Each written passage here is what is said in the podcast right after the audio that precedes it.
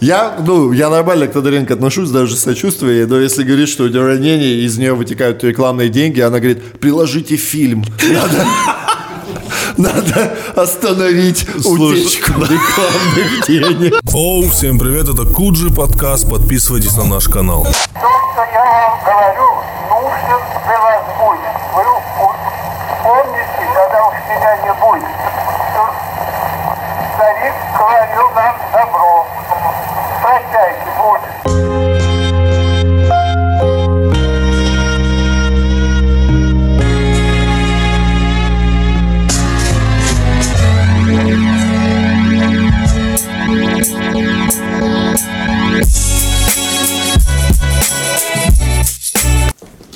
Андрей, фольгу не выбрасывай.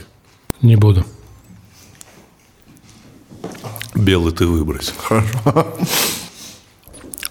Ты фольгу уже не отнесешь, чтобы она гуся сделала Что-что? с яблоками. Фольгу. Да. Гусь с яблоками. Кто-нибудь пробовал когда-нибудь? Гусь с яблоками. Я, по-моему, один раз съел. Как это вкусно, реально? Не очень. Ты пробовал гуся с яблоками? Ну, типа, яблоки, мне кажется, они нужны, чтобы, Да, типа... печеные яблоки отвратительный продукт. Не, они просто нужны, чтобы, типа, мясо как-то там, я не знаю, помягче было. Ферментировалось. Нормально. Нормально, нормально, да, ферментировалось. Вот, а когда мясо само по себе нормально, как-то странно туда еще яблоки пихать. Круто. Сегодня смотрел э, и, и смотрел и получил огромное удовольствие от нового выпуска Парфенона про 2007 год. Вы не смотрели? Нет. Ты не смотрел? Нет, про 2007 год. Очень насыщенный год. Ну, по сравнению с этим, конечно, любой год насыщен. Но 2007 год очень насыщенный год. Вообще в- и во всех сферах политических, А что там было? э, технологических. Ну, допустим, в 2007 году вышел iPhone. Вот А. как из таких. Блин. Капец, как недавно, на самом деле, нет? Как в тысячу лет назад. Не, я каждый раз, когда узнаю, что iPhone, ну, типа, вот вышел в 2007 у меня четкое убеждение, что он года 75-го здесь. Ну, то есть, я настолько привык, условно, там, к, к смартфону, что я такой, блядь, 13 лет, всего, всего 13 лет, прикинь.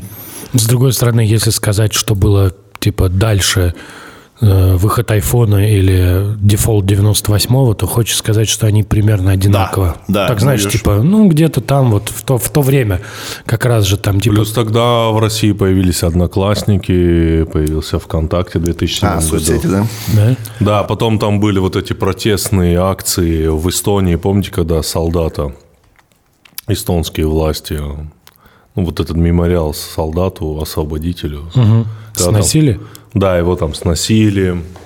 Потом речь Путина в, в Мюнхене. Где он на немецком говорил. Э, не, не на немецком, на русском, где он так дал понять Западу, что у России свой путь. Тебе вот тут надо вытереть. Да. Я вообще подумал, что... Он дал понять Западу и нам, что у нас теперь свой путь. Да, я вообще подумал... А, представили Медведева еще в этот 2007 году и, по-моему, Олимпиаду в Сочи. Я вообще подумал... Так это Дима.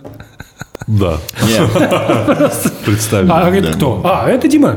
Он Дима. будет здесь теперь. Вот. Можете запомнить общество, но оно попозже пригодится. Не, на следующий год он стал президентом. Так Это и была соль шутки. А, я понял. Вообще я подумал, что очень э, мне, нам повезло, мы же примерно одного возраста, что мы попали вот именно на это время. Э, вот те, кто родились в 80-х, они помнят отчетливо, как я помню все 90-е практически, где-то с 92 года по 93 Ой, ой, Потом у меня была кома. по 2000 Здесь, понимаешь? И потом 2000 Да ты говоришь, мы помним. А что ты помнишь из 90-х? Ну так просто вот мне Я интересно. все помню. Все помню? Я Вот- помню, как хлынул товар.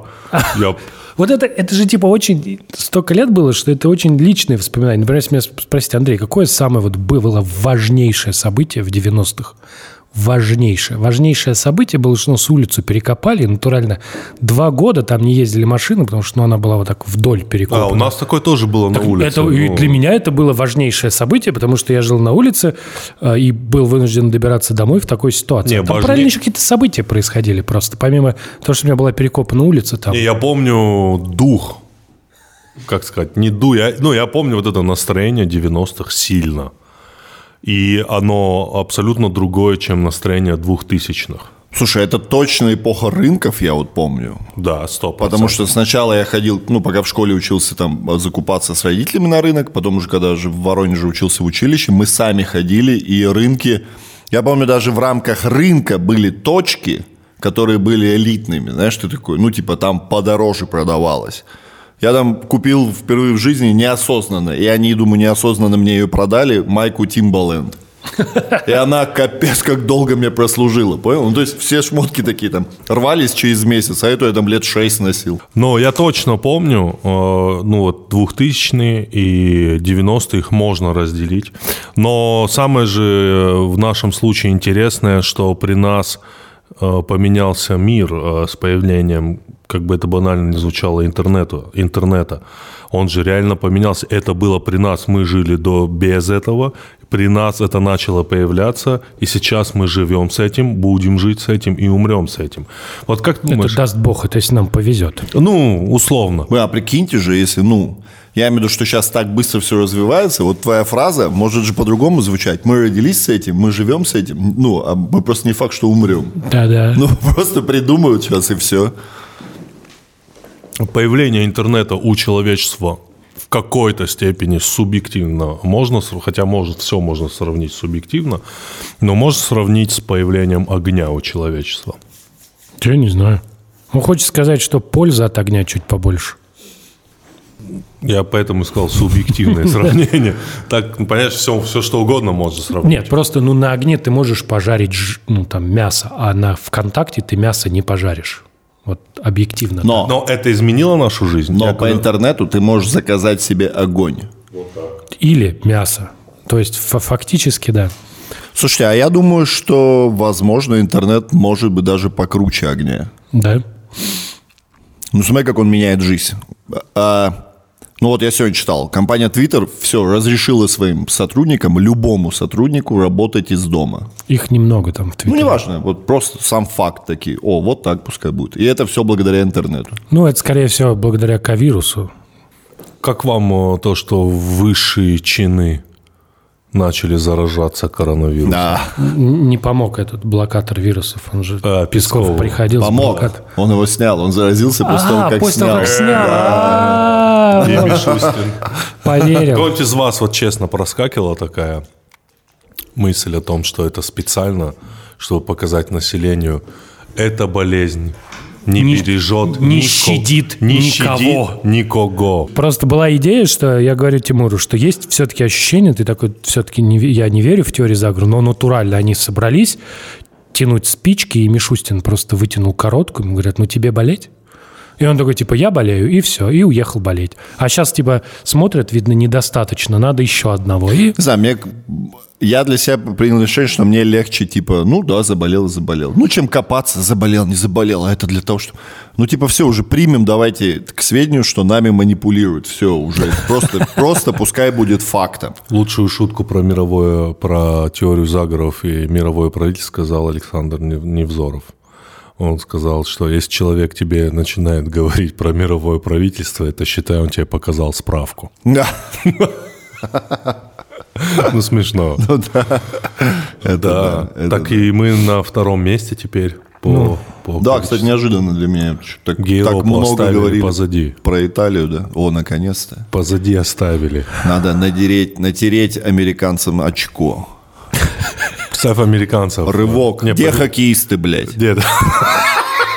А представь, а представь, все хоккеисты заболеют. Представь, об- обгонят, обгоним э, США, и потом будет большое расследование о том, что это тайные лаборатории России. Родченков? Нет, э, тайные лаборатории России, они специально так заражали для статистики, чтобы, Обогнать. чтобы Россия обогнала США, и потом будет сильно большое расследование, и соберется к- ВОЗ, все соберутся и исключат Россию из всех следующих пандемий. Да. То есть они не могут больше... Не, мы там будем выступать, но не как россияне. Да, мы не Под можем нейтральным больше. флагом будут болеть Вот люди. хитрый план. Ты заболел, тебе говорят, ты не в статистике. не в России. Не в России ты. Да. Все, под Ну, белым- исклю- исключается из всех следующих пандемий человечества. Не участвует Россия. Было бы круто. И Такой еще ведут план. разговоры, чтобы забрать эту пандемию. Ну, Да. из этой тоже исключить. Скажут, что это на самом деле Лишить. Лишить этой пандемии. да. лишить второго места. Все ли понимают наши отсылки? Надеюсь, что... Надеюсь, что... Да, Тимур, все. ну не то, чтобы это прям супер отсылки, знаешь. Не Дэвид Линч, поверь мне. Видел видео, где Дэвид Линч читает прогноз погоды. Скажи, да, вот вообще все фильмы Дэвида Линча выглядят как будто Дэвид Линч читает прогноз погоды.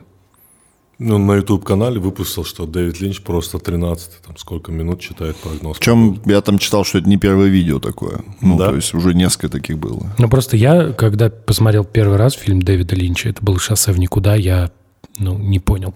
А И Малхолланд Драйв. я потом смотрел. Я, «Малхолланд скорее Драйв». всего, что-то смотрел, но я даже не знал, А что это Дэвид голова Линч. ластик. Вот.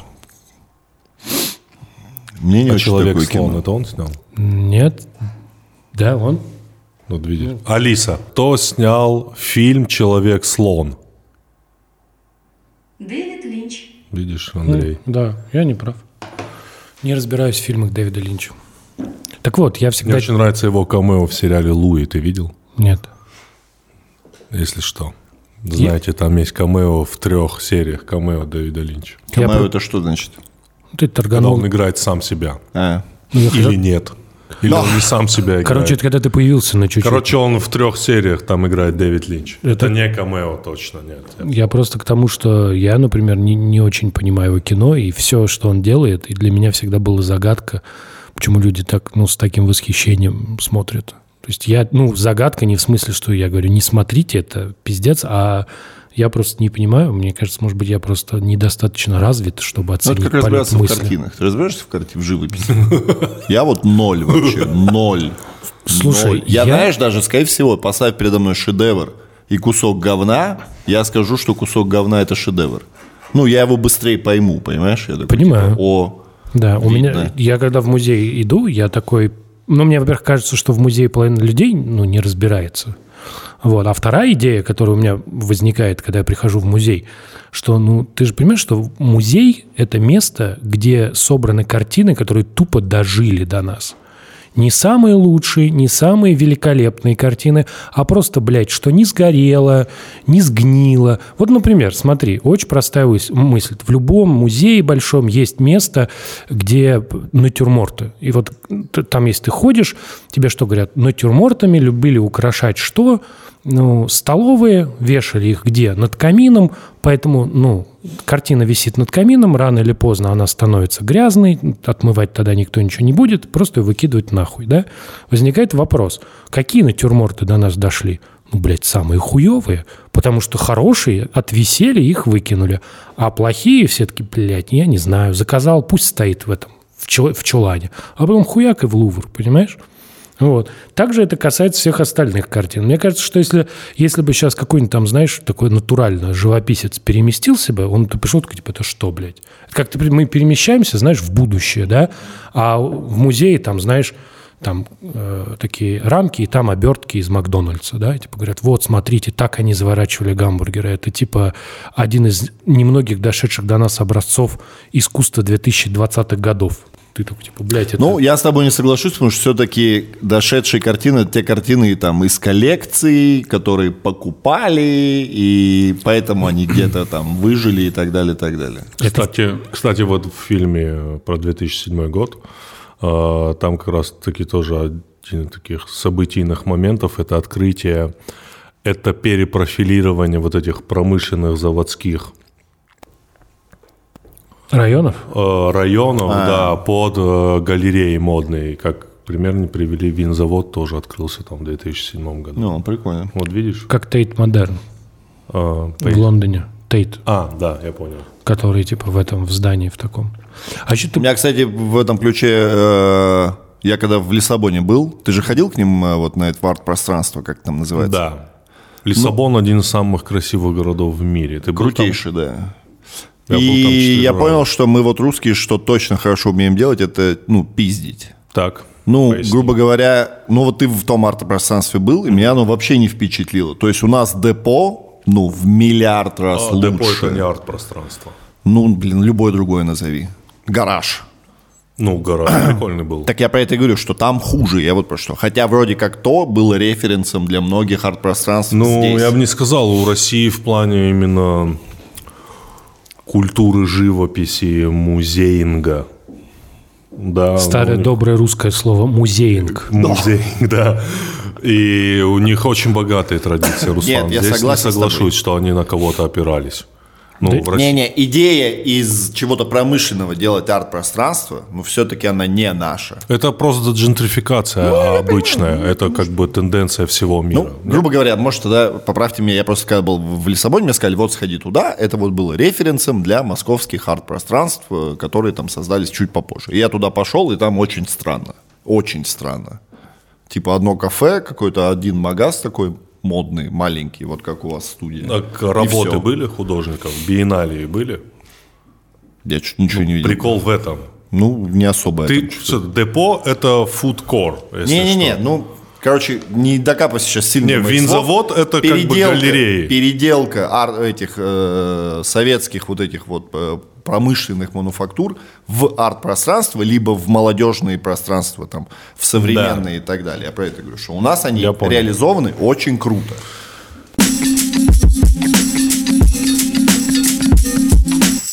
С нами рубрика от Aviasales. Ой-ой-ой, Андрей, я человек простой. Вижу Андрея Коняева и ебучую географию, ставлю лайк. Тимур, у тебя очень хорошо получается Окей. пересказывать мемы из комментов. Ага. Сегодня мы, значит, у нас снова рубрика «Ебучая география». Мы говорим в эпоху коронавируса о местах, куда, возможно, в будущем людям удастся полететь, когда вернутся самолеты, такие большие летающие птицы. А, что ты знаешь про Амстердам? О, как давно я ждал. Прикинь, так сказать, ничего. А, Амстердам один из моих самых любимых городов. Ты как-то говорил это. Расскажи, Помнишь, почему. как- не могу тебе рассказать, просто для меня лично это очень творческий город. И не из-за стереотипов, которые там есть, свободная продажа легализация марихуаны, проституции, magic truffles. Знаешь, что такое magic truffles? Нет. Да. Нет, просто это очень с точки зрения архитектуры, вот меня вот, мне вот такая эстетика архитектуры очень сильно нравится.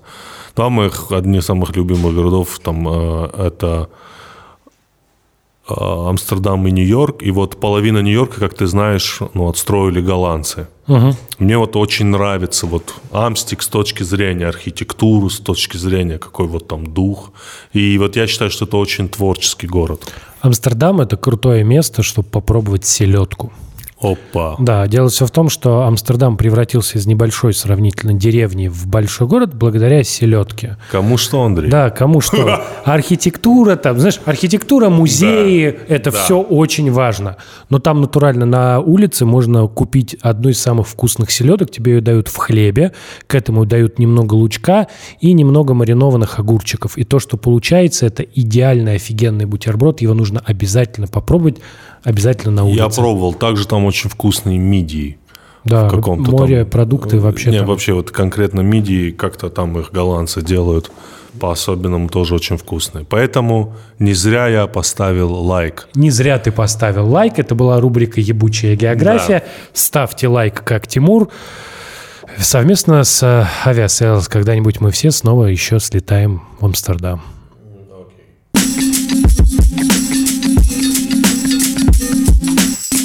9 мая прошло, какие ощущения?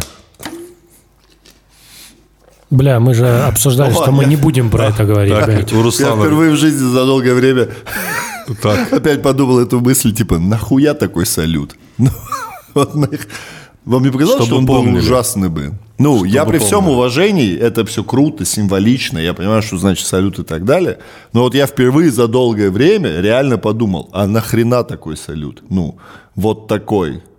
Типа, ну, он художественный, коли вот мы перешли от э, галереи, там, э, художества, арта и ко всему этому, салют же был, ну, как мне кажется, художественно ужасен. А это знаешь почему? Потому что в России салютами занимаются военные. Первый же салют Нет, ну так и есть. Я Первый, только, только сейчас это понял, да, действительно, я понимаю. Да, первый салют в- был в 44 году, и он был очень просто устроен. До этого, э, ну, там, салют был условно там в 906 или 902, там, что-то такое. Вот мы про такую разницу говорим.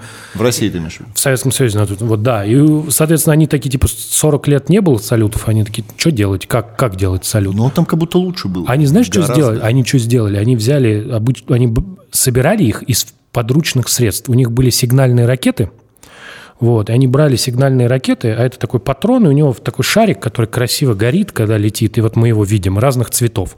Они просто эти шарики навырезали, брали холостой, э, холостой заряд для пушки, забивали туда эти шарики в каком-то там большом количестве и выстреливали их из пушки.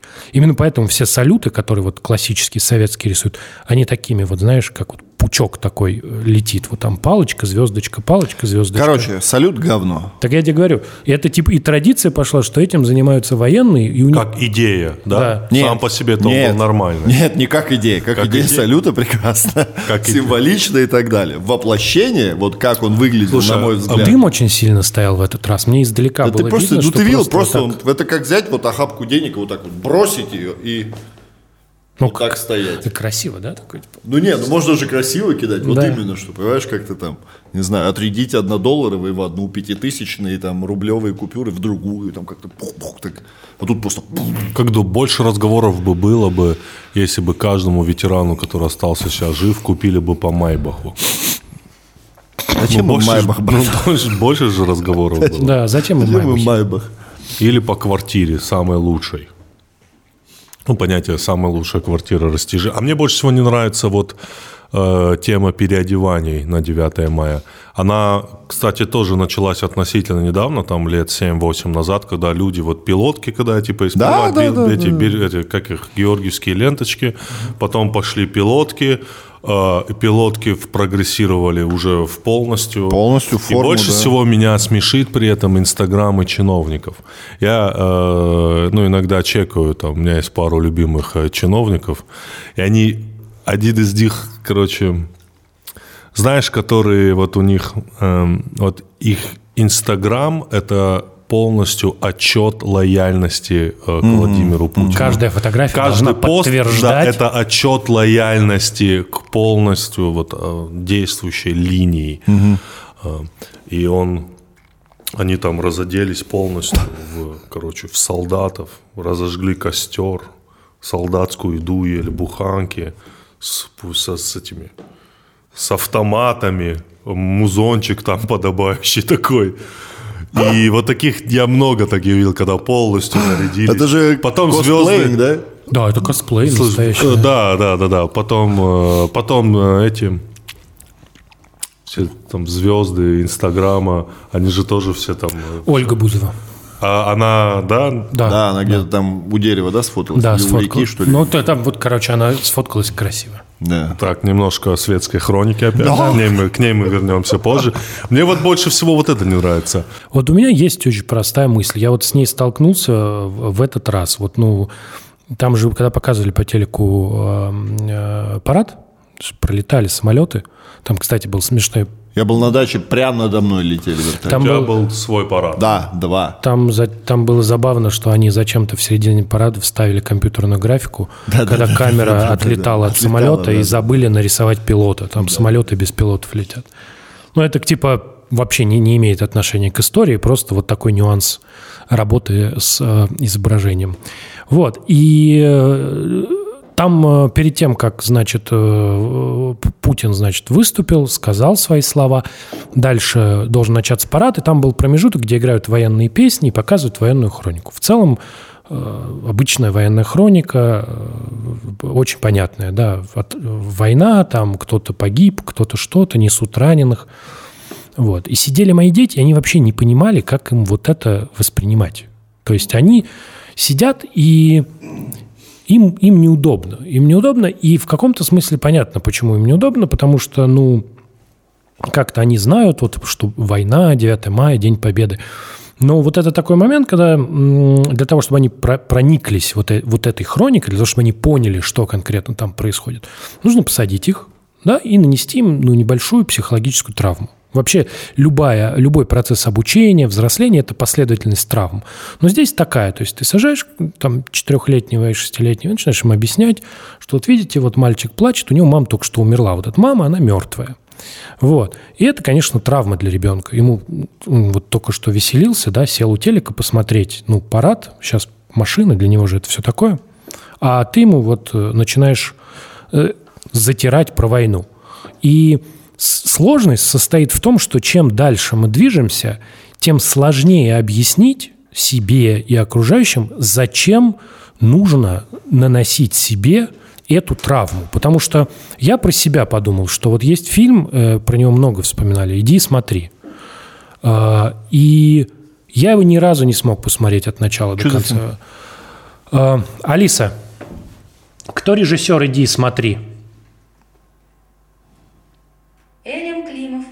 Спасибо, Алиса. Это фильм, который рассказывает про геноцид э, в Беларуси. В, Бел... деревне. В деревне, Там да. Галкин где... молодой играет. Я не знаю. Да, да, да, да, да. Вот. Там, э, да, это тяжелый фильм. Да. Вот. И ты смотришь это кино, и оно очень тяжелое, и я понимаю, что я не хочу вот не хочу его смотреть. У меня типа много проблем сейчас, и садиться, и вот снова погружаться, и снова напоминать себе про этот ад я не хочу. А, соответственно, если, ну, просто не могу себе это позволить.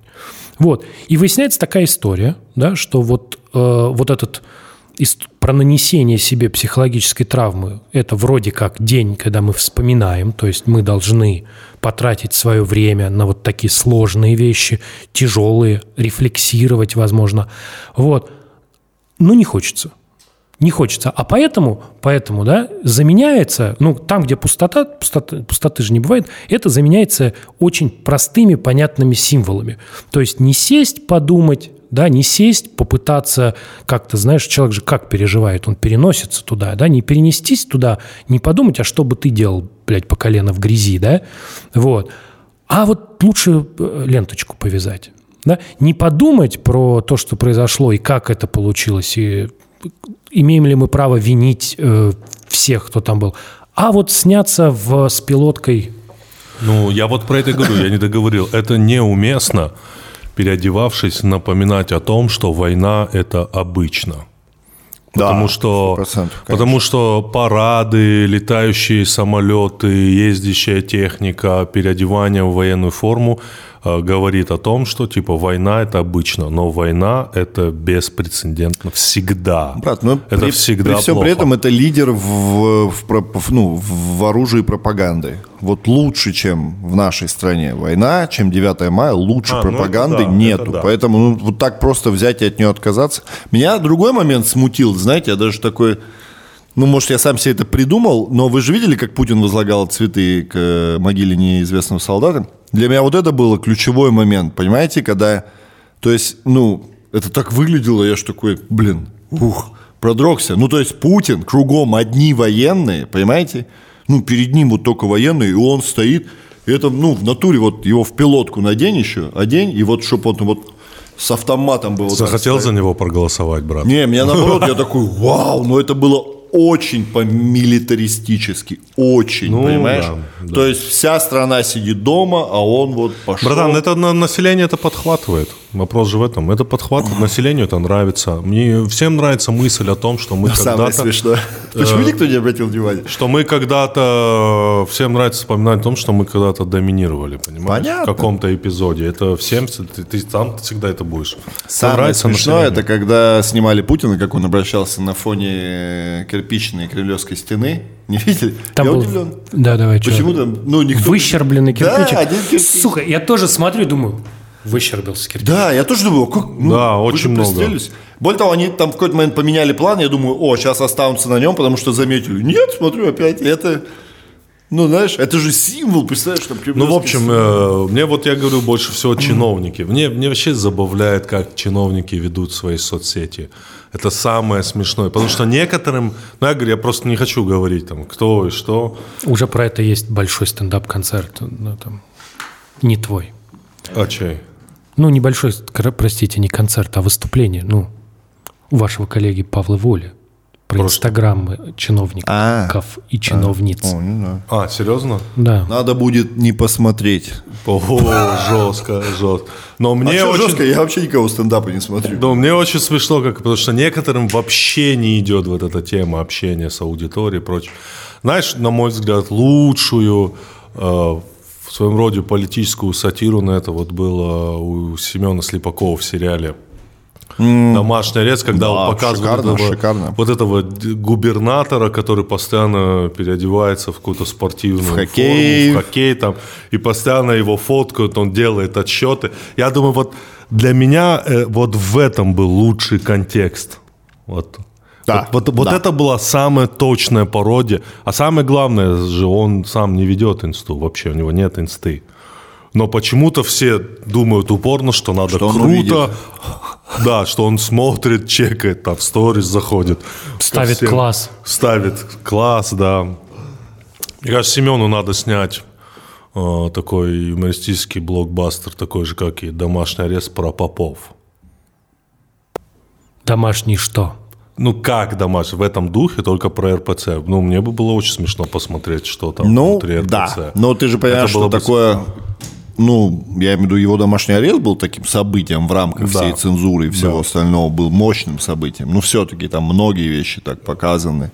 Ну, а я думаю, тема попов и религии точно вообще под даже таким думаешь, занавесом, под Что? таким занавесом у нас в стране. Даже после вот э, как бы того, что сейчас происходит до сих пор. А что сейчас ты думаешь, происходит? у- ну, Братан, они хотят Бога в Конституцию внести, в смысле. не, ну да, но это было перед тем, как... Да, хочется сказать, что коронавирус им как будто О, это-то да, это... под... э, Отрезвил, вот давай так это скажем. Ну, не отрезвил, во-первых, подождите. Они наряду с нефтяными компаниями потеряли очень много денег. Да. Потому что они просрали свой Новый год. Ну, я Да, конечно, виду. да. У них типа отбивают... Пасха это был, ну, наверное, я не знаю, это вот тот день в году, когда 90% казны делается в, в религиозных учреждениях. Потому что все приходят, по 100 рублей оставляют, и это огромные деньги. Почему, я думаю, и многие так а и- ты еще учи- не учи- учитывая пред вообще продакшн Пасхи. Конечно, конечно. же много Свечи, всяких- всяких конечно, ритуалов, я имею в виду безусловно, этого, безусловно, да, да. Опять же, с- Поэтому в этом плане я их даже немного могу понять. Благодатный огонь надо заказать. Это тоже недешево. Не, ну они слетали за ним. Правда, Да, из самолета не слетали, да. выходили, смешно очень. Ну, и ты думаешь, они как бы удержат реально позиции Да, да, да. В смысле, они сейчас капец как э, консолидированы с властью. Путин все время обращается туда. и Да, но у них очень э, мощные вот этот позиции. вот, ну не знаю. Самые слабые, мне кажется, были как раз вот в конце 90-х у религии. Потом вот, когда Путин пришел, вот это началось. Мы русские, Не, ну с нами понятно. Бог. И Ты Ты т.д. знаешь, Да, мне да. кажется, что на Они самом еще на деле шикарных вот позициях. это вопрос присутствия вот как-то в пространстве. Все-таки мы живем все в информационном пространстве. Я с Тимуром в этом смысле согласен. Есть как будто ощущение, что вся эта история с коронавирусом, что они очень долго отказывались закрывать, что они тянули до последнего, что там их все... Количество заражений Оди- внутри да, РПЦ. одиозные истории, потом стали всплывать истории, где у них люди заражаются в монастырях. Это все, типа, вот этот весь внутряк чудовищный, он раньше не всплывал. Евсей, я-то с вами согласен, но вы, мне кажется, как и я в том числе, вместе с вами, мы с вами привыкли к своему кругу окружения, к своему кругу общения. И мы думаем, что вся остальная страна плюс-минус примерно, наверное, мыслит и смотрит на мир точно так же. Вообще нет. Я тебе вон писал в СМС. Я был неделю на даче, грубо говоря, там один центральный телевизор, и вот матушка смотрит телевизор, ну, соответственно, я вместе с ней там так или иначе лежал, либо сел в телефоне и фоном смотрел. Вообще, ну, все вот эти первый канал, Россия-1, что там еще, наверное, было? Ну, по, по- по- Смешно, я как-то наткнулся на телеканал «Спас», и там то было название шоу, э, какого-то панел-шоу, которое называлось «С- э, «Вера в большом городе». И, короче, судя по телесетке, ну, в России там э, люди вообще выглядят не так, как мы думаем, думают не так, как мы думаем.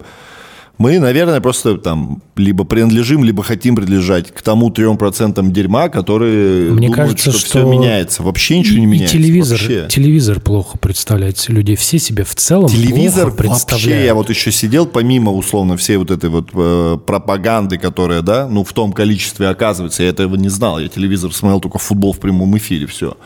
ну, то количество пропаганды, которое льется, я еще готов как творческий человек сделать вывод, что наше телевидение ужасно выглядит. Просто ужасно. Определенные каналы, Руслан. Давай так. Я сейчас говорю про Россию-1 и Ну, первый канал, э, который я видел. Это, Определенные. это очень рейтинговые сейчас телепередачи, всякие «Время покажет» там, вот эти вот политические ток-шоу, НТВ, кстати, там. И они все сделаны Руслан, мы очень часто плохо. здесь вспоминаем телеканал Fox. Если ты посмотришь телеканал Fox, ты просто...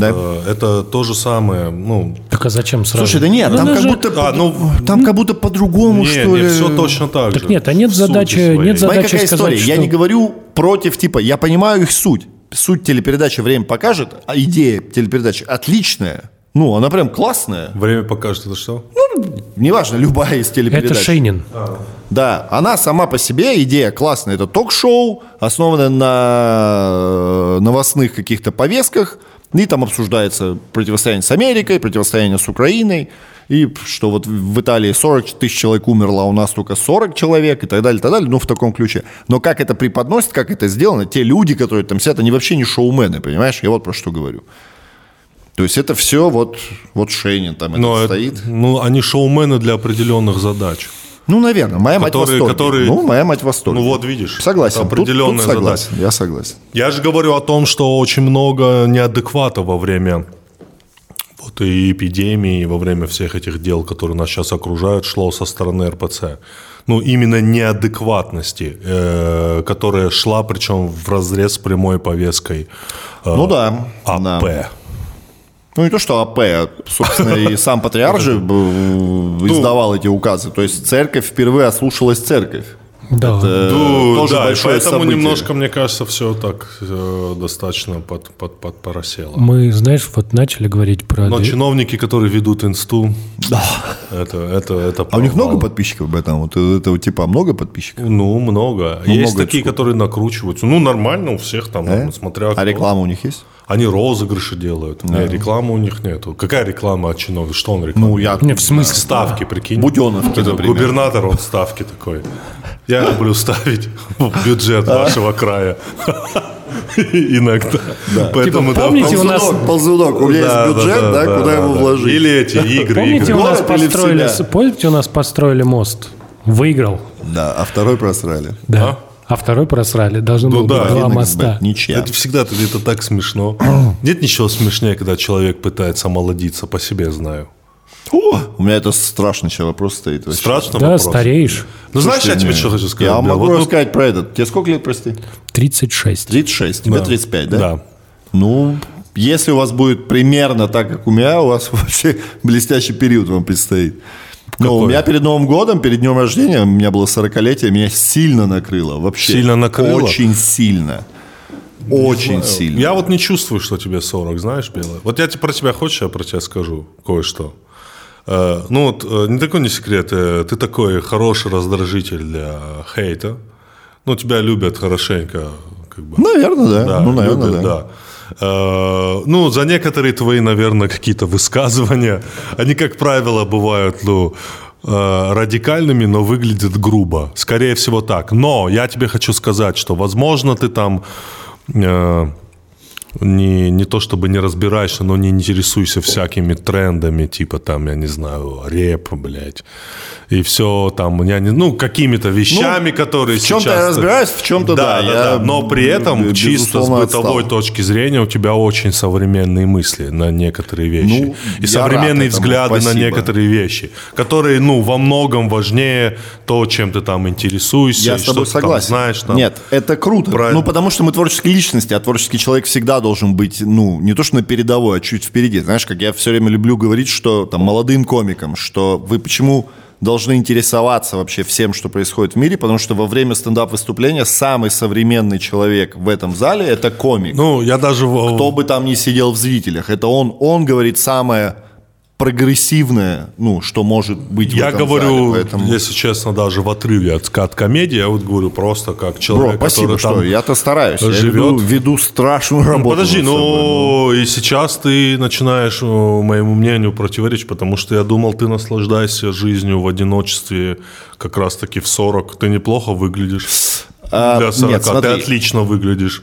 Тебе же явно нравится твоя жизнь. Почему ты говоришь, что Нет, она мне нравится, но Просто ты трактовал... Есть такие вещи, ты которые я тол- не могу контролировать. Не, вот Меня смотри. накрывает, и я это контролировать Что, не могу. вот расскажи, вот что значит накрыл? Можно Ты я сперва? Да, давай. Ты трактовал тему, что одному быть тоже хорошо. Не, отлично, я ее продолжаю Отлично. трактовать. Да, конечно. Да, я как бы ее тоже трактую. Смотри, какая история. Я же не говорю, что мое, мои проблемы, которые у меня были, связаны с тем, что я там не женат и у меня нет детей. Это вообще тут ни при чем. Они связаны были, ну, с- со многими разными в совокупностями какими-то аспектами. Грубо говоря, первое это то, что психологическое осознание, что ты меняешь пятый десяток. Это уже, ну, понимаешь, я, я к 50 уже сейчас ближе, чем к 30, а 30 это уже много. Ну, то есть я в целом думал, что кризис это 30 лет. Дальше, типа, просто я вот такой живу и живу. А тут как бум вообще, ну, холодный душ. И у тебя тревога, ты не знаешь, почему она. Я был на горнолыжном курорте, казалось бы. Понимаешь, я имею в виду? Я катаюсь на лыжах, это мое одно из любимых Где? увлечений. Где? В Сан-Антонио был, это, в где? Австрии. В Австрии. в Австрии. Говори, «Ва- я в Австрии катаюсь на лыжах». Ну, неважно, я потом был на Эльбрусе в этом же году. Там тоже прекрасно. Нет. Ему специально Эльбрус так в Австрию. Так, так, дальше. И я имею в виду, что все хорошо. Ну, то есть я живу в отличной гостинице, я занимаюсь классным хобби, мне все нравится. Ты был один Но у меня была девушкой? паническая- Ты был с девушкой? Не, я был в компании э, Девушек. горнолыжников. Девушек в том числе. То есть, подожди, сейчас ты сказал горнолыжников или говнолыжников? Я... Горнолыжников. Горнолыжников, Да. прости. Вот, и тебя просто накрывает. Я имею в виду, я не могу сидеть на месте. Я уехал оттуда на день раньше, чем у меня был билет. Потому что Почему? я, я не знаю, брат, ну как, я не знаю, как тебе Ты сказать. хотел домой. У меня не- я не хотел домой, я хотел что-то делать. Потому что когда я сижу на месте, я испытываю невероятную тревогу. Ну вот на Ты уровне панических кататься. атак каких-то, да. Но, слушай, ты у меня спрашиваешь какие-то объяснения, у меня нет объяснений. Я тебе рассказываю, что со мной было. Было вот такое. Я хочу Когда просто... у тебя учащается пульс, давление, знать- ты вот так знать вот ходишь. симптомы. Я ну вот так, симптомы. нет, нет ничего, и ты ничего не можешь делать. Ты сидишь такой, в смысле? Симптом- Ладно бы я был где-то в больнице, да, например. Симптомы, чувак, это у тебя просто циферки в паспорте увеличиваются. Да не только с этим, много симптомов. Причем тут? Ты начинаешь смотреть там, и твое тело начинает меняться. Это то пресловутое, что, о чем мы уже обсуждали, да, в, одно, в, одной из, в одном из шоу новом, что ну, когда там я вижу Брэда Питта однажды в Голливуде Да, и гуглю я и понимаю, так о чем далее, ты и говоришь. я такой, типа, так ну, надо еще можно и же за этим. заниматься спортом Да, всегда. я это начинаю делать, конечно. Ну, то есть все сильно... Я виду, меня отпустило, как и мне сказала подруга-психолог, она говорит, ну, ничего с этим не поделаешь, тебе сейчас стукнет 40 и отпустит, полегче будет. Так и произошло. Но в целом перед этим это было как, ну, я не знаю, знаешь, вот как, ну, фурункул нарывал когда, и вот перед тем, как прорваться, вот самое больное, и вот, вот так вот было, я хрен знаю. Ну, вот так Да. вот происходит. Оказывается, мужик было сейчас в современном мире испытывает два кризиса. 30 лет и 40 лет. Так что Вот мы и поняли. Он чем обусловлен? Тебя психолог не объяснял? я так сильно не копался, я к психологу не хожу. Ну, какими-то...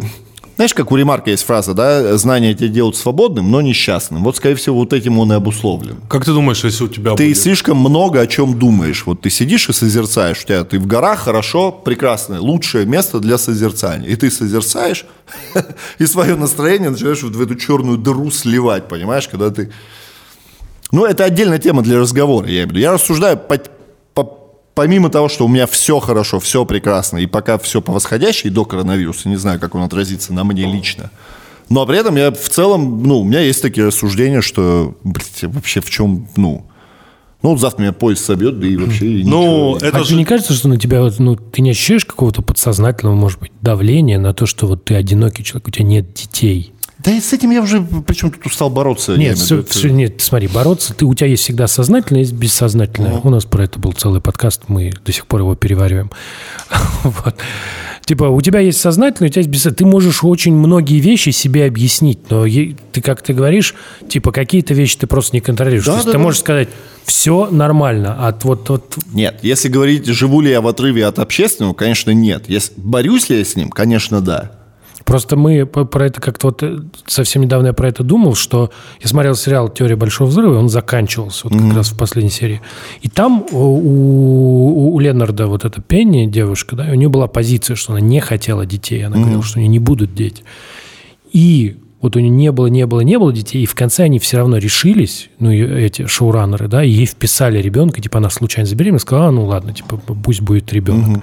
Да, то есть, как бы ты смотришь на, на вот, типа, на шоу, да, и понимаешь, что там люди не готовы к этому, да, что самая обсуждаемая вещь про э, секс в большом городе была то, что, типа, это как у Керри, она решила, что у нее не будет детей, и про это ее постоянно спрашивают. Там, Я так вообще не решил.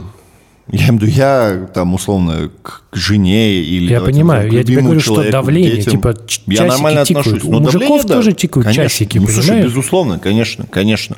У меня есть брат, ему он там на 5 лет младше, у него уже там сыну 10 лет и так далее. Ну, то есть я это все тоже наблюдаю, и я не могу, как сказать, просто так отреченно на это смотреть, говорит, ну, никаких проблем. У меня у лучшего друга дочь родилась, и я смотрю, как он меняется. Это был самый, наверное, главный вообще скептик, ну, которого я знал в своей жизни, знаешь. Я смотрю, он вообще по-другому Грайм там легенда. ведет себя. А?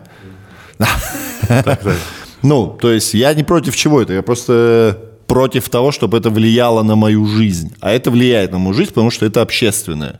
Человек не может без общества существовать. Как тебе там э, в 40-то уже нормально сейчас? Не, мне отлично. Мне отлично. Но многое надо делать. Мне надо оперировать колено, надо что-то делать с плечом. Я сейчас заболел какими-то, не знаю чем, какой-то простудой. У меня, ну, я извиняюсь. Какой такой простудой? Не, не, это было давно уже, Я понял. полтора месяца. Полтора месяца я не могу избавиться от каких-то соплей вообще. Может, у тебя началась аллергия какая-нибудь? Да нет. Но сейчас полегче. То есть я пропил там какие-то кучу антибиотиков и так далее. Ну, то есть организм, понятно. Тут, знаешь, основная проблема в том, что мне в башке 25. То есть я никак не могу подстроиться под то, что... Ну, то есть, я не знаю, как банально объяснить, вот прыгнуть со стола. Ну, типа, я такой, конечно, я прыгну, в чем проблема? Что тут прыгать-то? А организм, когда ты прыгаешь, он такой, да ёб твою мать, ты Да мне так не серьезно?» кажется, знаешь. Ты видел ты, как тренировки Майка Тайсона в 51? Окей, он чемпион мира и прочее. Я думаю, он не тренировался активно. Бро, да Вот я... Потом, вот я всегда говорю, что вот самый сексистский Инстаграм в мире. Это у, Кассель, да. у Висанта Кассела. Самый секси. Вот где показано, каково это, как круто быть мужчиной Ну, Кассель, Кассель в районе 60. Как это просто потрясающе, да? Брат, ну а Бекхэм как есть- выглядит? Ты тоже него смотришь и думаешь, блядь, тебе 45 лет, ты серьезно? Ну, есть страны, которые в совокупности... Не, мы, мы говорим иногда про выглядит это одно, но вот есть же еще ощущение, потому что они, всех, всех, кого мы перечислили, они вообще не предпринимают попыток молодиться. Да. Вот, вот, они, то есть, остаются сами собой, и при этом... Ну, я плохое слово скажу, они при всем при этом очень породистые, знаешь. Ну, И Висан богатые. Кассель круто, очень круто стареет. Потому что он какой-то вот породистый. Он в молодости выглядел хуже, чем сейчас. Вот есть такие люди. Вот он в молодости какой-то носатый был, худой какой-то, понимаешь, такой. Я не знаю, как он с Моникой Белучи замутил. Бизу. Э, Ну, не знаю. мне, мне больше нравилось... Кстати, ты почему все сваливаешь-то как раз на физическую часть? Ну, как будто... А, не, я не сваливаю, наоборот, не сваливаю. Не, просто- это важная составляющая. Нет, важно, мы ее поняли. Но просто очень интересно, вот как раз Руслан начал рассказывать, что типа вот э, эта история же Я- про прыгнуть со стола, это же история не про возраст. Я имел в виду, что твое физическое состояние не отношу к категории молодиться. Для меня молодиться – это не признавать своего... Руслан-то как раз-таки его признал. Я вот просто... У меня просто нет таких ярких примеров того, как люди молодятся. Я, как правило, ну, не знаю. Знаешь, вот я как-то был в... обу- Опять-таки банальный пример. Я был в обувном магазине, и там вот был мужчина лет там 50-60, и он там покупал себе обувь. Это было за границей, но он был русский, я был русским, ну, я понимаю русский точнее. И он применял, примерял вот обувь на большой подошве, вот эту вот, знаешь, которая сейчас очень модная, но которая ему максимально, ну, вот его понятно, делала, да, я не да. знаю, смешным. Ну, вот клоуна же делают э, несуразным вот эти клоунские ботинки. Вот он их одевает, вот выходит. Я подумал, вот ты сейчас вот рассказываешь про человека, а он, может быть, приехал в вот эту страну, где ты был, и вот ему много лет, и он всю жизнь скрывал, что он гей. И он вот решил, типа, куплю Э, себе... вот- Наверное, я неправильно вот проанализировал буду его Я тогда. тут с тобой не соглашусь, у геев шикарное чувство вкуса. Геев правда. Никогда бы себе не позволил Но, такое. ты э, знаешь, покупая такие вещи, Я понимаю, ты как будто пытаешься быть молодым, Как но будто ты пытаешься... Это как завести себе ТикТок. Ну, типа, на полном серьезе Ну, возможно, стать но, тиктокером, возможно, я не прав, пацаны. Возможно. Но мне нравится именно... Возможно, я тикток белого будет топ вообще. Возраст я характеризую мышлением. Больше. Все верно, Тим, все верно. Но ты не можешь... взглядами ты- просвещенностью. Это мне все нравится в себе. Но ты не можешь, как сказать, э, существовать отдельно и от своих Да, ощущений согласен. физических Тяжело. в том числе, понимаешь? Раньше я там на десятый этаж, может быть, поднимался за минуту и мог курить в это время, понимаешь? А сейчас, ну, мне надо за час не, Не, курить, Руслан, я два подхода подниматься просто- ты и очень много куришь. на ИВЛ сидеть. Мы же, у нас был вот... э, Да я знаю, что я много курю. Это, Мы даже это тебя тоже. обсуждали. Ну, бля, ну да, ну да. Ну вот что, вот у меня такая проблема. Вот такая Ты у меня ничего с проблема. не будешь делать. Я не знаю пока, что с ней делать. Не знаю. Я уже Пока. начал гуглить какие-то медикаментозные. уже лет 30 Пойду куришь? к каким-то специалистам, не знаю. Сколько? Пойду. 25 лет? 20, 20 лет. 20 курю. куришь, ну, да? 22, если прям Ну, уж. так как ты куришь, считай, ты 60. Я куришь. сейчас меньше курю, хорош. Я Ты перешел на табак, я табак курю в два раза меньше, чем сигареты. Сигареты я выкурил полторы пачки, табаки... Это махорка. Сигарет 15. Да это табак, это не махорка, это чистый табак, нормальный. Нормально. Чувствовал, фронтом запахло. Не, ну если так говорить, махорка. Ну, конечно. Есть газета, дай тебе закурю. Ну, мне нравилось, что ты в один момент как-то так сказал, блядь, все, не заебывайте меня, семья, дети, и просто спрашивайте меня, счастлив Да, ли я. да, это главный мой постулат, Мне вот, конечно. во- во- вот это мне очень Это сильно... 100%. Потому что многие в 30... У меня был момент, когда я в 22, ну, на Кавказе моментами было принято э, жениться рано, я такой сидел в 22 и думал, я не женат. В 22, в 22 с половиной я решил, что я не женюсь до точно 30. Я После... думаю, ты скажешь что-нибудь тысяча, мне будет тысяча лет. Такой, знаешь, так... я- 1022 с половиной. Да-да-да. Ну, просто потому, что так принято. Я понимаю. А, На самом да. деле мужчина, конечно, общественным вот этим всем законам, каким-то странным э, теориям, э, он не так сильно подвержен, как женщина, потому что вот женщин много, тебе надо до 30, там э, надо Я думаю, родить. женщинам еще сложнее. У конечно, тебя конечно, биологические конечно, часы, вот на них же все конечно. давит. Общественность, медицина, терминологии из этих, э, как бы, э, из медицины, вот эти вот страшные какие-то. У тебя там Ты когда будешь... старорожал. Старорожающий, Бля, да. ебать, как это страшно. Да, Может это звучит, даже да. Просто я иногда думаю, вот если бы я был бы же вот эти вот слова в отношении меня старородящая, еблять, это, ну это очень страшно. И это не забывай, например, от супер близких тебе людей. Да. То есть это тебе говорит мать, отец, например, сестры, тети, дяди, там, друзья лучшие. Понимаешь, ладно, какой-то там просто таксист тебе выкрикнул а тут тебе, на тебя ближайшее окружение. Мне Да, было, это- мне было 29 лет, когда мне один родственник сказал, э, я уже на тот момент жил в Москве, абсолютно независим э, от всех своих родственников, от своих родителей на, как сказать, на самообеспечение абсолютно. И он мне сказал, вот все у тебя хорошо, одно плохо, семьи нету. Ну, вот, я это- такой, да, Знаешь, это я в каком- потрясающе, наоборот. Да, это... Я вот в какой момент... Сейчас, может, это прозвучит таким немного мужским предательством, да? Да. У нас же все-таки в обществе тоже принято, это мужская солидарность. Но я почему стал немного отбрыкиваться от того, что семья – это вообще не счастье, от- когда, ну так, поуслышал в разговорах еще чего-то, как ну, как, как это называется, как двулично это все выглядит, знаешь. когда Семья – это очень сложно. Когда мужики, я, ну, я общаюсь с мужиками, поэтому, Да. когда мужики рассказывают, как они проводят время в отрыве от своих жен, я потом такой думаю, бля, так вы же вроде бы на всех шоу и во всем остальном, остальных местах, в инстаграмах и так далее, вообще же другое говорите, ну, вообще другое. И я понял, что, ну, то есть вот так, знаешь, когда там мне говорят, типа, а мы с женой не занимаемся сексом вообще. Типа, ты же понимаешь, что это отчасти де- они сделаны несчастливыми, потому что их э, источник их брака, да, это была не идея, что мы хотим, и говорю. типа у нас проект там или Я про что-то такое. говорю, да. Да, конечно. Да, абсолютно. Я, наверное, я приду и потихонечку смотрю в ту сторону, что да, любовь вообще это, это, это что-то молодежное. Я отвечаю, мне партнер нужен.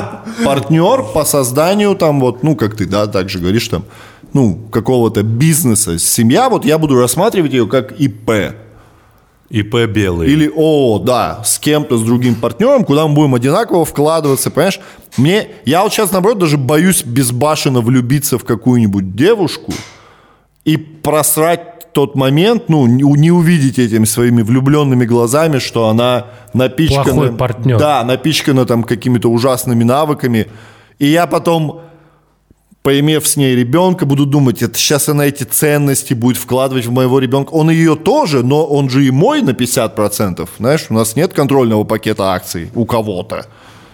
Ну, хоть они и рожали. да? Крайне Ладно, с- 51 у них, ну 49-то мои, Не, понимаешь? ну ты, ты же говоришь о, два человека, да? Мы там партнер. так именно, есть два сейчас, партнера. да, я думаю, мне еще нужен партнер, который будет которого я в первую очередь буду уд- удовлетворять с точки зрения тех навыков, которые у меня есть, но и который меня тоже будет удовлетворять. Я не хочу, знаешь, какую-то себе, ну не знаю, вот эти патриархальные такие семейства, где жена такая, блядь, вот так вот ходит, что-то тебе там, блядь, Это стряпает. как раз не партнерство. Ну это да, я имею в виду, нет, я, я хочу себе женщину, которая в каких-то аспектах сильнее, чем я, которая меня, ну, подтянет в этих аспектах, знаешь, куда-то. Я ее в каких-то подтяну. То есть в таком ключе, когда мы там сможем с детьми как-то нормально ладить. Я же хочу написать шутку, блог хочу написать, что я мечтаю, чтобы моя жена, ну, была сирота вообще. Вообще Да, сирота, мне, нравится, круглая. мне нравится идея отсутствия родственников. Вообще круглая. Чтобы рационально проводить время. Вообще, вообще. Ну, что Ну, знаешь, когда я думал об этом, что когда ты вместо того, чтобы, ну, я не знаю, банально полететь в Лиссабоне пожить, Да, ты едешь к, к ее ты, ты едешь спать на кухню куда-то в Брянск, блядь. А на кухню, потому что там одна, ну, двухкомнатная, вы все не поместились, вот. И ты такой, может, я гостиницу тут сниму? Такой, что? Не ночевай. Ну, Ладно, это банальный взгляд, это ради юмора. но- О, Родственники разные бывают. Да, понятно, понятно. Но все-таки с женой или с мужем ты еще приобретаешь себе дополнительных людей, с которыми надо взаимодействовать. Да, это правда. Поэтому, если она сирота, в этом тоже плюс, если ты такой, бля, я сироту взял. О, Я сторонник того, что когда ты У меня просто создаешь свою теща. семью, максимально точ, 100% не жить с родителями. 100%. Ну, я уже, по-моему, застрахован. от Вообще этого, сразу жить Я вдвоем. подготовился. Да. Не-не, я думаю, что еще раз говорю, если у меня будет женщина, если я найду того человека, и мы будем друг друга удовлетворять, я в хорошем состоянии подхожу, потому что я уже не так ревнив, как по молодости, знаешь. Просто я, я говорю, что это хорошая идея. Но у меня вот, например, а, отличная теща, потому что они как раз с тестем, когда были молодой парой, они успели пожить с родственниками, и все, и они типа поженились, э, когда им там было мало лет, и поэтому у них как будто, знаешь, выработалось, они себе в какой-то момент, видно, сказали, что когда у нас дочери, там, у них будут типа мужья, мы будем себя вести по-другому. И у них модальность поведения такая, знаешь, типа мы же не вмешиваемся, да? Да. То есть, типа, мы сейчас не переходим вот эту Слушай, границу. что если ты такой, э, мы вам на лето внуков отдадим, мы не вмешиваемся. Да, да. Это Во- ваши, вообще ваши Нет, в дела. другую, в другую сторону. в Все, другую. все, все понятия о институте браки, брака надо полностью оптимизировать под современность. 100%. Я смотрел «Холостяк». Вы смотрите «Холостяк»? Да, я смотрю классик. Ты смотришь «Холостяк»? Да, он Который утром- впервые не с медийной личностью Да. сбитый. Слушай, и он для меня впервые. Я посмотрел Он подряд упал две с серии. дерева. Нет, три серии. Просто он упал с дерева. Слушай, во-первых, первая моя мысль, которая пришла, я реально посмотрел две-три, две серии или три серии, посмотрел подряд. И, во-первых, первая мысль, которая привел, что шоу «Холостяк» ну, невероятно, мы как-то об этом говорили, невероятно патриархальное. Это сексизм в самом Слушай, максимальном я проявлении. думаю, оно бы было бы логично, если бы его показывали бы в 17 веке, ну согласись. Оно бы очень уместно смотрелось. Да, и там бы не дарили розу, ну, а скидывали бы в реку. Ну да, да. Понимаешь, с камнем на шее. блин. Ну окей, я принимаю эти правила игры, что там сколько, 10 девушек борются за одного э, какого-то там э, сказочного принца. Я все это принимаю. Это в целом весь фольклор. Этот я принимаю. Это, но в этот раз мне особенно интересно, потому что я, по крайней мере, еще внутри себя нагнетаю всю эту борьбу. Ну, я додумываю за всех участников шоу сам. Я все, я смотрю только так, чтобы додумывать за всех них. И- Дополненная реальность. Слушай, я, э, там его зовут... Да-да-да, Я не знаю, как останов- его... Автора нельзя остановить в голове. Я, я не, не помню, как его зовут, но там такой парень, э, ему за 30, э, он, ну, я не знаю, это, можно ли говорить мне, что он там симпатичный, интересный такой можно, тип. братан, он, ты? э, Ты он э, стоматолог из ЛА. То есть это, слушай, это самый Белый. практичный, самый практичный вид. Вот, вот если бы я был бы на месте вот их, там, да, вот этих девушек, я бы такой, вот да, вот это вот точно, это, хоро- это, это точно хороший вариант. Потому что, ну, вот кто до этого был? Ну, Егор Крид. Ну, блядь, что у него в голове? Да, Вот- Егор Крид еще... нет, вот, ну, там это были артист. персонажи, Стоп, стоп. да. Смотри, это артист. Ну, вот Не, Батрутдинов. имеется в виду, Ну, что стабильность. Ну, ты Очень- представляешь, ты вот семья, и ты такой, Нет, типа, я, я прекрасно понимаю. с практической Я более точки того, зрения. Хочу сказать организаторам респект, потому что они сделали стоматолог из Л.А. Да, да, да, да. не да. из Москвы, понимаешь? Да. Стоматолог из Л.А. потом Потомственный такой, платит стоматолог. налоги, блядь. Платит налоги. И это, это точно всегда э, залог того, что жизнь будет всегда хорошая, Конечно, особенно в конечно, ЛА. И вот за это я разгоняю за участников, ну, надо бороться до конца. Ну, потому что это самый практичный вариант за всю историю. Сильно практичнее Сильно. Батруддинова, И там например, был- понимаешь? Сто процентов. Или, ну вот, Там- ш- что там взять, допустим, который, когда там был из интернов вот этот парень? Глинников, Илья. Вот что, вот что вот это? Ну, либо есть роль, либо нет роли. А зубы есть. Да, всегда. Да, поэтому это очень. Я видел, я говорю, я так разгоняю за этих участниц, почему они за него так хотят, почему они его сцепились и прочее. Наверное, там они каким-то другим инстинктом следуют, это я за себя.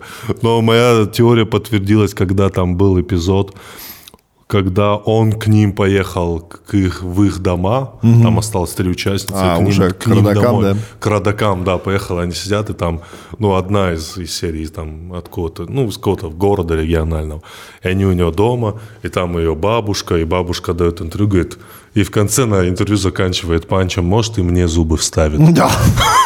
И тогда моя догадка полностью подтвердилась. Но с точки зрения смысла, это шоу, конечно, э, антисовременное. Очень хорошо. 17 век – это хорошо. Вот, вот это было бы уместно. Знаешь еще 17 почему? Потому что, видишь, заметил, что я, что ты э, сейчас в разговоре очень стеснялись сказать какой-то российский город.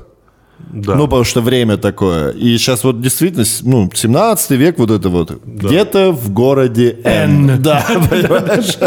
Ну, даже в 15-м, В- 16 Тогда в каком-то уездном городе. есть же? Уездном городе ну, ну, чувак реально выбирает. Он такой стоит, у него выбор э, красивых девушек. Да. И он такой, и они переживают, самое главное, сильно. Они плачут, они к нему подходят, говорят, можно с тобой поговорить. Они уходят, он что-то с ними там зю-бу-зю, зю-зю, что-то там с ними где-то не возвращает. Ну, столько А вот- где они сейчас? Ну, я имею в виду, в какой локации снимают? Куда они поехали? Сейчас в Москве они. Без понятия. Да Ну, я имею в виду, там Батруха на Бали ездил, Глинников, по-моему. Я не знаю. На Шри-Ланку там. где- Он куда-то думал, ты в Москве. Ездили, Не-не-не, они ездили. ездили, Крит я- в Испании, по-моему, был, что-то такое. Я не- Мне просто в этом ключе интересно. Мне же предлагали три раза, поэтому... А, серьезно? Я все время же думаю, куда. Да? Ну вот с А тобой ты бы- почему отказался, кстати? Ну, вот, типа, Да, что? у меня есть, короче, короткий ответ, который сейчас разрушит И все... Да. Ну, давай, короткий. Ну, короткий, потому что я не долбоеб, это...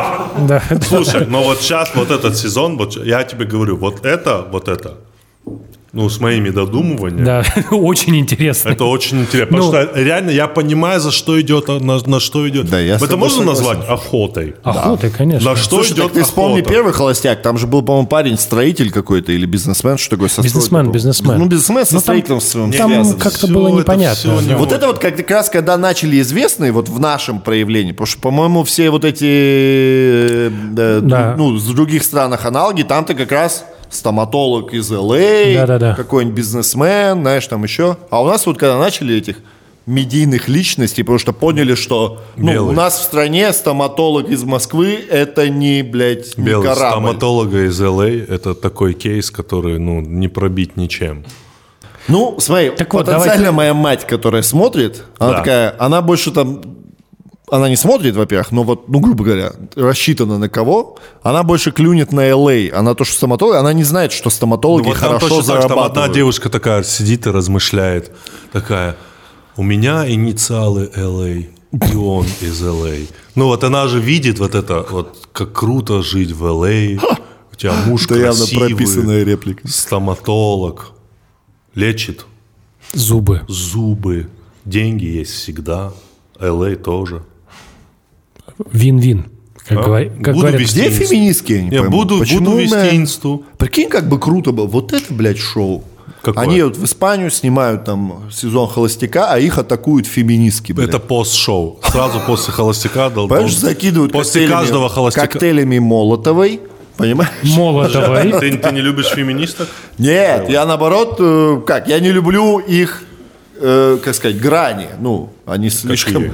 ну, слишком широкие границы у них, чего они хотят. Какие? Ну, они такие, блядь, теперь вы нам хуй сосите. Ну, вот так Вот как-то, такого понимаешь? нету, братан. Ну, я образно говорю. Ты что за фемини? Но Это кто? борьба за там, права женщин абсолютно это все здорово. И в целом это очень сексистское шоу. И по идее они должны там, ну, Ты скажи, ты почему отказался-то в итоге? Я понял, что не долбоеб, а Ну, длинный ответ. Слушай, я как будто бы и не смогу тебе на это ответить, потому что, ну, во-первых, я считаю это, ну, как сказать, не то, что ужасным шоу, я считаю, что шоу, в котором... Я не могу серьезно в таком участвовать, понимаешь? Как можно серьезно в Да, таком вот, а, участвовать? обе- вот п- почему? А не серьезно я не могу, потому что я, ну, плохой артист. Я не могу не серьезно Нет, в чем-то стоматолог участвовать. из ЛА, я еще раз повторяю, это, блядь, крайне серьезно. Нет, вот он серьезно там участвует, понимаешь? Я серьезно в таком не могу участвовать, потому что я такой, в смысле, вот мне 20 женщин бы из лимузина вот эти вышли, я бы им всем говорил, пошла нахуй, пошла нахуй, не ты, не ты, не ты, не ты. И все, у них закончились бы женщины. Как, как тебе просто 20 баб дают тебе куда? Потом еще я такой, как подумаю, бля, какими-то родителями надо ехать знакомиться, еще не с одной, а с тремя там тоже, какая-то бабка будет говорить, вот, зато, блядь, шутки нам напишет. Ну, я не знаю, что там. Ну, понимаешь, для меня это какая-то ересь вообще просто. На уровне я бы никогда как, как, как продюсер бы не смог такое шоу придумать, потому что я в такое не верю сам, как человек. То есть идея-то, наверное, потрясающая, хорошая, и франшиза там прекрасная, но Слушай, я бы не смог много Слушай, это, х- это забавно, с этой франшизой забавная история, как с битвой экстрасенсов. Битва экстрасенсов это же типа днищенское шоу, такой daytime television, причем довольно плохой. Вот. И потом в России это превратилось, ну, в событие. Также, также и холостяк изначально, ну, типа, иностранный холостяк это такое, знаешь, не очень дорогое шоу для домохозяек. Да. То есть там, например, э, знаешь, э, я как-то думаю, надо посмотреть для референса. Значит, ты включаешь первую серию первого сезона, и почему-то холостяка нам представляют в душе. То есть он моется, нам показывают его волосатую грудь, и он грустит о том, как он одинок. Да. Понимаешь? Да, и у ты меня такой, есть и души, волосатые грудь, и, я. всё. Но Ты- я не смогу грустить. не сможешь грустить, но ты можешь отпускать такие, знаешь, одино- шутки про одиночество. Все, я понял, я сформулирую, почему я бы в таком не участвовал, почему бы я не смог такое придумывать. Я э, не могу, ну как сказать, я, короче, уважаю людей. Вот, я хотел сказать, что для меня это очень понятная вещь, это про достоинство. Нет, я уважаю людей, я не могу им такое втюхивать. Ты- мне кажется, что Даже это... если они глупые. И я наоборот такой, типа, я не буду, как сказать, я не буду множить вашу глупость. Я не буду, понимаешь, поливать И обделять кого-то розой, ну скажи. и обделять кого-то розой, конечно. Ты знаешь, кстати, вот мы говорили чуть раньше про, про 90-е. В этом же году 20 лет «Брату 2». О, да ладно. Второй, второй часть. Второй части. 20 первой, лет. то есть? Да. А вторая часть типа круче, чем первая, да? Но она как-то к ней больше у всех. э, Потому что пошел в. Америке. Не, и блокбастер, потому И что... потому что она попала, она попала вот на это разделение. Тимур говорил, что в 90-х воздух был другой, чем в 2000-х. Я просто в- ездил же по обмену в Америку. Я уехал в 99-м и приехал в 2000-м. И я прям уезжал из одной страны, а приехал да? прям в другую. Это ощущалось. И я когда приехал, для меня как раз вот «Брат 2» был таким моментом, когда я приехал, и там кино такое прям, знаешь, Данила Багров, вот это все. Вот. Не, музыка. Этот фильм для меня... Музыка, Ко- да, Короче, я музыка, этот да, фильм согласен. очень люблю как фильм, как кинопроизведение. Вообще оба брата. Вот как они сделаны с самого вот... С, чис- с точки зрения ремесла. Да. А, сценарного. Б. э, картинки, оператор-постановщик, художник-постановщик, костюмер. Короче, каждый вот в цехе, э, каждый, кто был в производственном цехе, ну, сработал просто... Да, да, просто сработал на отлично. Э, Балабанов я даже... Это, это- это бесспорный мастер. И этот фильм реально сделан очень круто. Музон оттуда, как он просто разлетался. Ну, лучший саундтрек Ну, лучше еще российского фильма с лучшим саундтреком и своевременным не Бумер. было. А? Бумер. Я Какой? думаю, бумер звучал. Бумер одна песня, Да, один, да. од- да, а в брате это был Ну да, сборник, конечно, конечно, как конечно, бы это конечно. целый альбом был. Это знаешь, единственный, это вот также этим же отличается кто? Квентин Тарантино, у которого практически в самом начале карьеры каждый фильм с криминального чтива. Вы помните саундтрек да, криминального да, чтива? Так ну, в, в, в «Брате» же два так и сделано. Так в и криминальном сделано. чтиве Единственный это, типа, человек- Whose chopper is that? Z. Who's that? Z is dead. Да, да, единственный is dead. человек, кто сделал приближенно, ну, в России к этому, но я его не люблю с точки зрения и- идеологического посыла, который сработал позже. Вот скажи, вот он сработал. Это вот мне это вот интересно, что как ты ретроспективно смотришь. Вот скажи мне, это очень простой У вопрос. вас нельзя курить, да? Нет, нет. Ты- Ты мало куришь, да. Да, ты мало куришь, да. Да, такой, Мы пишем Сейчас подкаст да. 27 минут. Да. Такой 27. Прикинь, Вот. решили придумать, Да. ну, чтобы я бросил курить, писать подкаст два дня. Два дня. Интересно, будет какой-нибудь такой подкаст-канал, который замахнется на мировой рекорд подкаста? Пишем подкаст, рекорд. Четыре суток. Нормально. Четверо суток. Вот. И там же очень э, забавно, что претензии к этому фильму потом, да, были именно такие, что откуда выросла вся эта история про отжать что-нибудь, да, вот, она выросла оттуда, что якобы вот этот вот фильм, это фильм, который, ну, я не знаю, что пробудил кровожадность, не знаю, ну вот какие-то претензии такие глобальные. И мне всегда это удивляло, потому что мне кажется, что искусство не может э, поместить в голову человека мысли, которых там не было. Оно может служить катализатором. То есть ты, если э, поехавший человек, ты смотришь, и твоя поехавшесть увеличивается, да? Либо, если ты адекватный человек, ты смотришь, и твоя адекватность никуда не девается. Ну, то есть это же... И мне кажется, что вот эти претензии к фильму, вот последовательно, это вот, понимаешь, мне кажется, что Балабанов, он ухватил что-то очень важное и что-то такое показал, что потом все стали по-разному интерпретировать. Но для меня этот фильм, он был... Он, понимаешь, он вот про это стихотворение, вот это я узнал, что у меня есть огромная семья. Это стихотворение, знаешь, кто написал? Ну, я его фамилию не помню. Якутский художник. Это перевод на русский стихотворение якутского художника. Вот. И это вот это вошло вот в, в код. И для меня это вот история про это, про какие-то вещи, которые «Are you gangsters? No, we are Russians», да? И дальше большие Э, Сценарий города. написан так, как будто он просто говорит вот просто хэштегами крутыми. Так, подожди, Не там, брат, сам, а? там сам герой не разговорчив, поэтому так и получилось. Он не разговорчив, Конечно. Там же типа он- каждая, каждая, каждая говорит, фраза, да. фраза такая, типа, а, там, знаешь, мы русские друг друга не обманываем. Там, Типа, Да ладно, что ты. да ладно, что ты, да, это хорошая цитата. Моя любимая фраза. Да, Да ну что там, в чем правда, да, или как, в чем сила? В чем, в чем, да. Ну, Не, ну он просто, потому что он не разговорчив, поэтому там, ну как сказать, ему прописали реплики, и, конечно, это все, прикинь, приправлено одеждой, музыкой, лицом Бодрова. Он, да, он не важно, что бы там говорил, поэтому и стих этот вошел. Ты такой, блядь, что, стих? Вы стих запомнили? не, ну, Да, не, да, да, не да. забывайте, когда он говорит про стих. Когда там появляется стих, это знаешь, когда в крестном отце появляется известный факт апельсины, значит, кто-то умрет. Знаешь, да, этот факт? Нет. Что в крестном отце, если в кадре, то- тут то же самое. Что он делает, когда... Это же Одиссей, да, Бодров, во втором брате. Да, да. Э, Что он делает, когда он читает этот стих? Два раза появляется. Два Он- раза. Один раз он слышит этот стих, и он э, угрожает отцу ребенка. Да, Три.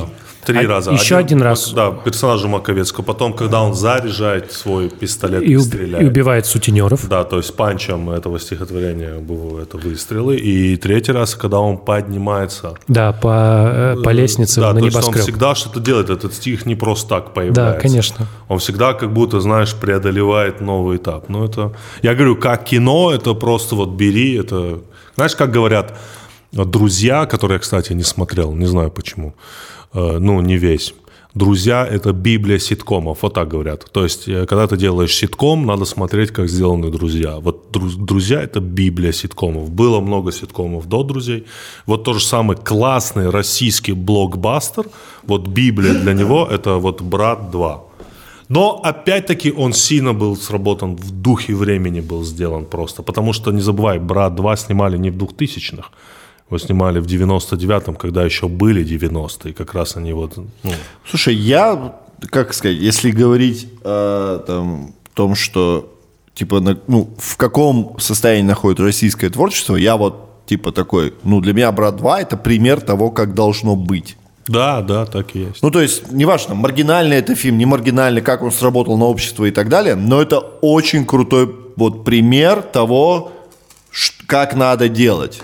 То есть прошло 20 лет, у вас появились другие технологии, но вы хотя бы попробуйте. Повторить, да. Ну, да. Ну, в каком-то смысле. Да, вот да. эту фразу надо в плане творчества говорить, не? Да, да, да. Попробуй. Если что, Попробуйте можем повторить, да. Потому Я имею в что виду, мне в этом ключе и очень бумер понравился. Очень. Очень мне Но Ну, ты понравился не фанат бумер. бумера, вот так я не проник. Ты А знаешь, я не знаю. Бумер, знаешь, мне- я тебе скажу, Мне так бумер зашло это настроение очи- Вот вообще. смотри, вот брат 2, он же так сделан, вообще брат, персонаж Данила Багрова, он сделал на стыке. Ну, во-первых, надо понимать, что это таксист, да, фильм «Таксист». То есть человек с поствоенным синдромом пытается найти себя в обществе. Ну, это как бы известная фраза, ой, из- известный момент. Но он построен, весь его персонаж на том, что он патрулирует справедливость, Данила Бодров. Понимаешь, он за правду, он за он он, ну, типа, он справедливый. Вот, вот, вот это Но вот самое утрированный. главное его качество, он справедлив. мне кажется, не- а вот бумер, я это понял. вот про конкретных каких-то бандитов, где их какие-то бандитские реалии. Просто он не был бандосом. Брат, я не оцениваю вот э, кино как философию. Я имею в виду, мне вот просто я посмотрел, мне то, что я увидел, эстетически понравилось. Мне понравилась музыка, мне понравилось вот этот ход, то, что все крутится вокруг машины, вокруг классной машины. Ну, это семерка, реально, она офигенная. Это одна из лучших моделей вообще у BMW. И там, по сути, про дружбу, про предательство, то есть про какие-то ощущения человеческие, слабости в том числе. Поэтому я не, не- не копался так глубоко. Ну, Кстати, Забан, ты сказал, что Бодров типа вершит пр- пр- справедливость, да? или что? патрулирует. Патрулирует, да. Но я тут же подумал, как это в духе России вершить справедливость без суда и следствия. и это важно. Он решил, что он справедливость, и вообще не рассматривается, ну, адвокатов нету. Конечно. Там же как история. Ну, там он на минуточку, когда поднимается к американцу, он просто чувака убивает, просто чтобы посидеть. Просто Да. он убивает человека, садится такой, говорит, а сейчас мы с тобой будем разговаривать. А они на минуточку в шахматы играли. То есть навряд ли это был какой-то, блядь, ну, невероятный злодей, с которым они что-то там делали. Но мне нравится, и что в этом фильме, э, ну, что в этом герое не всегда привлекает. Это даже не про справедливость. Это про, знаешь, про про слово. Вот, то есть э, была такая ну, замечательная фанатская теория, которая касалась э, «Игры престолов». Вот. Там она очень простая, что все перso- там постоянно умирают персонажи. Да? И вот там была и простая мысль, что все персонажи, которые умирают, это персонажи, которые нарушили слово. Ну, то есть они дают слово, и потом он его мож- мог нарушить там в какой-то момент, и через два сезона ему прилетает. Роб Стар какое слово нарушил? Мой любимый персонаж, кстати, из, из Роб? Роб Э, Стар, да. ко- который он обещал взять в жены э, у этого чувака м, и какую-то из его дочерей, которые в результате Да, инцеста ужасно, ужасно. чтобы его пропустили, и потом отказался от своего обещания. И его за это как раз там же и порезали. Красная свадьба. Да. Это, Но а мне э- персонаж Роба Старка сильно понимаешь? нравится. Ну, А э- на э- нем же, по-моему, весь так- второй сезон думаю, держался, так да? назвать своего сына будущего, Роб Старк. Роб, Роб Старк. Старк. Роб Старк Каргинов. Да, Роб Старк. Бля, прикинь, он тебе настолько нравится, что ты так свою дочь назовешь в будущем. Роб Старк Каргинова. Ужасная шутка, Вот. очень Да. дешевая. Ну, Либо так. Вот. И на самом деле вот э, история про Данилу – это история про вот слово, да, то есть он как-то его кто-то просит о помощи, условно, люди, которым он там верит или с которыми у него есть какие-то вещи. И это история про необратимость, да, то есть ты как бы, э, есть какие-то процессы, их можно со стороны назвать восстанов- восстановлением справедливости, но на самом деле это человек блюдет данное когда-то кому-то какое-то обещание – Ну да, ну видишь, э, на вот самом сейчас деле с просто- вами даже просто обсудив этот фильм, я понимаю, что, блин, все, он теперь, ну, для меня негативный. негативное. Ну О, все, я он всем, так ну, я вот такой думаю, ну да, вот он, прав. Он, он- всем маргиналам показал, что если у тебя есть дробовик Конечно. и свитер, Он блядь, всех убивает. Да, да, да. Вот как ты решил, так и делай. Ну, Ну, во Вот видишь, и ты, убивает, да. ты становишься на Я позицию... Нет, ты всё. становишься на позицию, что этот фильм кому-то что-то показывает. А для меня это просто произведение, понимаешь? Да. Да. а я его тоже так смотрел, тоже так смотрел, потому что я такой, ну, фильм не может на меня влиять, у меня же есть Конечно. свои убеждения, Да. устои, и я-то считаю так и так. Как произведение, шикарно. Провел ли я круто полтора часа? О- Отлично. Но теперь, поговорив и понимая, что да, для кого-то он Просто- супер триггер, все. Ты же понимаешь- Очень много у этого фильма, очень много инструментов стать э, как бы культурным феноменом, чем он и стал. Да. Я просто к тому, что в «Бумере» очень похожая мысль. Они... Почему все оказываются в той ситуации, в которой они оказываются? Потому что один из них, типа, шмальнул чувака, и другие от него не отказываются. отказываются, да, и понятно. это всех их приводит к очень понятно, ну, как любая история, она заканчивается так, как она должна закончиться. Они умирают все. Вот. Я понял. Меня знаете, какая история поразила? Э, Помнишь, у нас был с тобой подкаст, и мы там обсуждали э, вот э, Регину Тодоренко? Да, да, да. Да. Да, это было И на бук- двоих. На И двоих. да, и буквально позавчера, ну, мы с тобой это обсудили, и потом, когда вышел выпуск, значит, начал там... Ты слышал эту историю? Да? Конечно. Она такой негативный опыт на себя приняла. Потом она за неделю сделала фильм, выпустила. За ей- неделю. За неделю, да.